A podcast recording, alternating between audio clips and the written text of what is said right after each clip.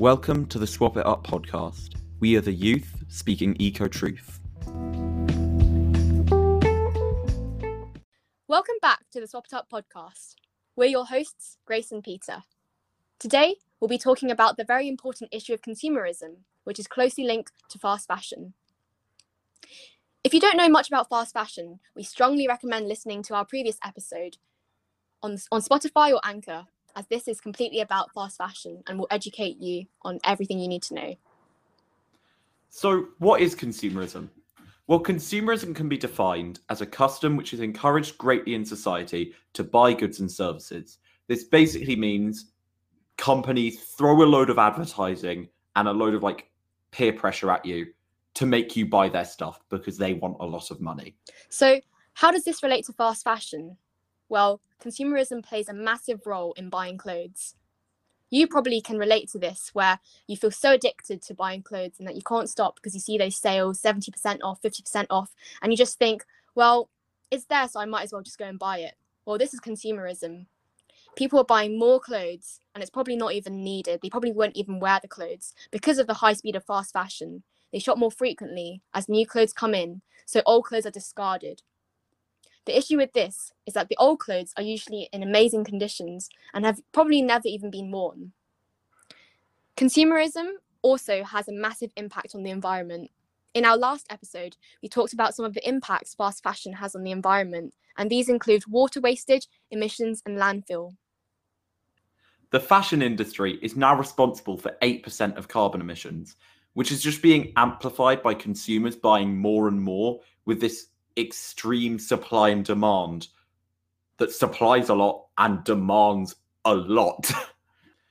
so companies have this plan to make sure that you'll always be buying more and it's called planned obsolescence which is where they design the the brand the product to eventually stop working. So you have to buy more. So a great example of this are phones. A lot of brands especially rather big ones, which we will not name because we don't want to get in trouble. Yeah. They, yeah, that wouldn't be great. they might just make it so then the phones die out, or a part of it, like the battery starts rapidly decreasing, and you're like, okay, my phone's lasting like five minutes from 100%. Guess I got to get a new one. And conveniently at that point, oh, look, this thousand pound phone has just come out you buy it. And that they plan this. and they've worked on this for ages to make it so you will always be buying more. And you've got to be very aware of is this a good product? Will this last? Just because it's good at this point, will it be good in a year or two? Because I'm happy to pay this amount now, but if I'm paying this amount every single year, it's a bit more. You kind of want your product to last, but they don't because they just want money. Exactly. This planned obsolescence can also be seen in the fashion industry. You might buy a pair of jeans for something really cheap, like eight pounds or even sometimes five pounds. But the worst part about this is that they're designed to die in a few months. The company that you bought it from want you to go and buy another new pair of jeans. So this planned obsolescence is not only in phones and tech, it can also be seen in the fashion industry. So be really aware of why your jeans or whatever you're buying is so cheap because there's a reason why the companies have put it at that price along with obviously um, obvious factors such as child labour and really poor working conditions for those who have made the product in other countries. Yeah, and it's not cheaper in the long run because you're paying 30 so you're paying 30 quid for these jeans and you're like wow 30 quid. At least it's not these really expensive 90 quid ones. And then the 90 quid ones last five years. The 30 quid ones last six months. You're paying a lot more at the end with the 30 quid ones. It makes sense in some cases it makes sense to get the more expensive stuff because otherwise you're just paying more even if it doesn't feel like it. So, another thing we wanted to talk about in this episode, as you can see from the title, is greenwashing. So, greenwashing is this thing which a lot of fast fashion brands do, where they provide misleading information about their products to make it seem like they are protecting the environment. So it'll be like this brand, green, and then realistically, when you look at their things, it's just oil and petrol and stuff. But they've got a nice little green logo. They've got some leaves in the background. It's all good. So they try to create this illusion where it seems like they're doing a load of amazing work and they're really going for this cause and they're really helping us. But then they're not doing anything. They've just done a green thing. And it's very performative. It's it's useless, but they make money. So they're not complaining. And it's a lot cheaper for them. But it's it's not doing what you think it is. So the reason why greenwashing is happening is because there aren't many laws that check how green this product actually is. Like they've put the word green on it. They've got a nice label, but there's no there's no way to know how green it is unless you do a lot of research. And the go- the law the and the law doesn't really help us with that. So you may be wondering, how can we identify greenwashing and not fall into the trap of believing it? Well, greenwashing is actually pretty much everywhere in all the shops. So they use fluffy language, so words or terms that would that have no clear meaning, such as eco-friendly. This comes up everywhere in shops. You'll see signs in shops which say this item was produced and was kind to the environment. Well, is there any evidence to show this? No, there isn't. So that this is an example of greenwashing. Also, the color green is used a lot. They'll make the tag of the product green and they'll say, oh, this is eco-friendly. But just because this color is green and is associated with being eco-friendly does not necessarily mean it's being produced ethically or environmentally friendly. There's also jargon, so information that only scientists can understand. So if you don't understand many terms in there, then it's probably not legit. Most importantly, check for proof. There's probably no evidence, so what you're seeing is probably just a statement on a tag or a label, and there's nothing to back it up. Examples of this can be where it says we used 100% ethically sourced cotton, but they haven't really shown where this is coming from or how they produced it. So that's also something that's probably greenwashing. Another example is when they say emissions were lowered, but in fact, emissions were probably raised. So be really aware when they use statements like this, and there's no evidence to back it up because this is most probably an example of greenwashing.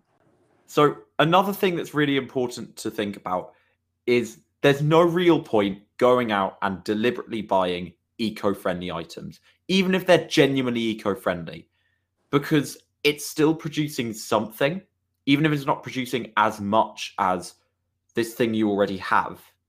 You already have the thing, it's there, it's not producing any more emissions at this moment. So it might make more sense to just reuse the thing you have already until you can't use it anymore. And then you can get the eco friendly thing.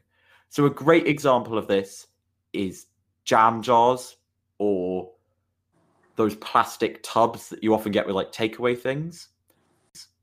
They're really good because you can reuse them as almost continuously forever. And there's no real point paying 30 quid for a reusable container when you already had a takeaway and you've got those in your cupboard. It's a lot easier, it's a lot cheaper, and actually better for the environment just to reuse it. Also, other good solutions for general consumerism, like getting out of it. Clothes swaps. We do swap shops. We don't right now because of the pandemic, but we will be doing them soon, hopefully. Yeah. Hopefully, they'll be starting up again. There's also Oxfam. We love Oxfam. They're ethical. Secondhand, you can find some cool stuff there and also give your stuff there. And there's stuff that we've mentioned in the last episode, which we'd recommend you watch. Yeah. with Oxfam, there are also other charity shops that we really recommend um, going to and having a look because I know personally that a lot of my friends get their clothes from charity shops and you wouldn't really expect that. And their clothes are really cool as well. So definitely go and check out charity shops. There's also the website Good On You, which checks the brand's ethics and they offer guides to sustainable fashion. So do check it out if you're lost for what to do. There's also Bazaar, an app where you can buy eco-friendly items from a marketplace of micro sellers. This does not contribute to the profits that fast fashion companies make, and you're helping small businesses thrive. So it's helping everyone in the long run. Or you could go and check out the Swap It Up Instagram page from our teen creators who have compiled posts and videos on how to upcycle your old clothes. Another thing that's really cool is capsule wardrobes. We, I think we mentioned them in the last episode, but I really recommend them. Just getting some clothes that you really like. They work for most seasons, or just one for each season, and you just keep them and interchange the outfits. And it's cool. And most of the time, they're quite good and they'll last a while. It's a great thing. Another great benefit about capsule wardrobes is that you don't have as many clothes to wash. So you don't have to hang up as many clothes after wash and you don't have to iron them. This saves you so much time and money in the long run. So we definitely recommend trying out a capsule wardrobe. So we've come to the end of our episode now about consumerism and greenwashing. We'd like to leave a final message with you. So think about how often you shop. Is it once, twice, or even every day? Although I don't think so. Or is it when the sales are on, when there's a 50% discount or even a 70% discount. And when you shop, think to yourself, are you shopping because you actually need something or because your friends are shopping and you just want to see what's out there and buy something because you feel like it? We understand that shopping is extremely addictive, but we must think about what happens in the long term. The impacts ethically and environmentally are too great, so just be really mindful when you shop. Thank you for listening to this episode of the Swap It Up podcast. We have Instagram if you want to follow us. We have Twitter if you want to follow us. We have TikTok if you want to follow us. We have TikTok. I think that's it. I think we might have a LinkedIn. Um, yeah, I'm pretty sure we have a LinkedIn and blogs. We have a website, read our blogs. we have a playlist on Spotify if you want to add some songs to it. We would like to thank the people who helped us with this. Neha is the producer, Millicent is the editor, Imogen and Zakia are the executive producers, and we hosts. Thank you for listening. See you next time.